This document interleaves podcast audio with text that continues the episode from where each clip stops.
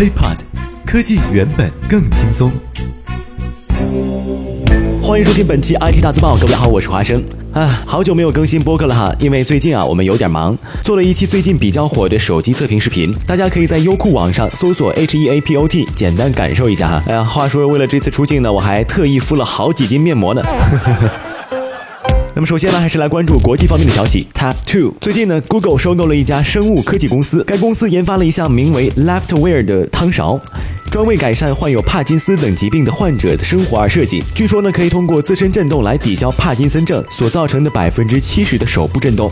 这其中所用到的技术呢，跟照相机的防抖功能十分类似。汤勺内应用的算法可以判断使用者目前的运动呢是有意还是无意的。如果运动是无意的，汤勺就会反向运动以抵消使用者的振动。其实呢，我觉得这个技术应该眼界更宽一些。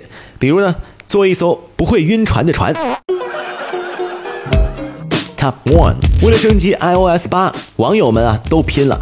苹果最新发布的 iOS 8操作系统竟然需要 4.6G 的空间才能够安装，各路网友为了升级也算是拼了。有人为了腾挪空间删除了所有的短信，有的人则删除了所有的音乐，有的人则删掉了推特。那么你有没有为升级 iOS 8而做出牺牲呢？今天呢，就和大家聊一下这个话题哈。可以把自己为了升级 iOS 8所做出的牺牲发给我们，在下一期节目当中会给大家分享一下我们彼此的牺牲方式。方法呢很简单，直接评论留言，或者最好在微信搜索 HEAPOT 公众账号加入即可留言，我呢会给各位在线回复。既然是这个话题聊天嘛，我先给大家开个头吧。我为了升级 iOS 8删了快播，顿时觉得手机里头啥都没有了。OK， 再把目光转向国内。继罗永浩前两天下午悬赏20万捉拿水军头领的微博之后呢，今晚魅族黄章却发表了争议的言论，表示和老罗、小米比炒作，我肯定输；但要是比做产品呢，我可以秒他们几条街。2个小时后，前首富之子王思聪则转发了这条微博，表示支持挺你，立马涌入了数千条女性用户评论，给这场口舌之争增添了不少娱乐的色彩。而随后，魅族官博也迅速转发以表感谢。那么这是罗永浩、黄章和王思聪。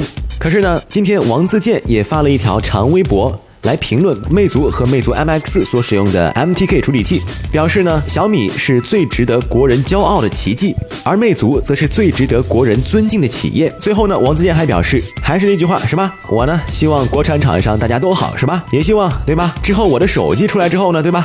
可以跟他们也一样，对吧？对吧？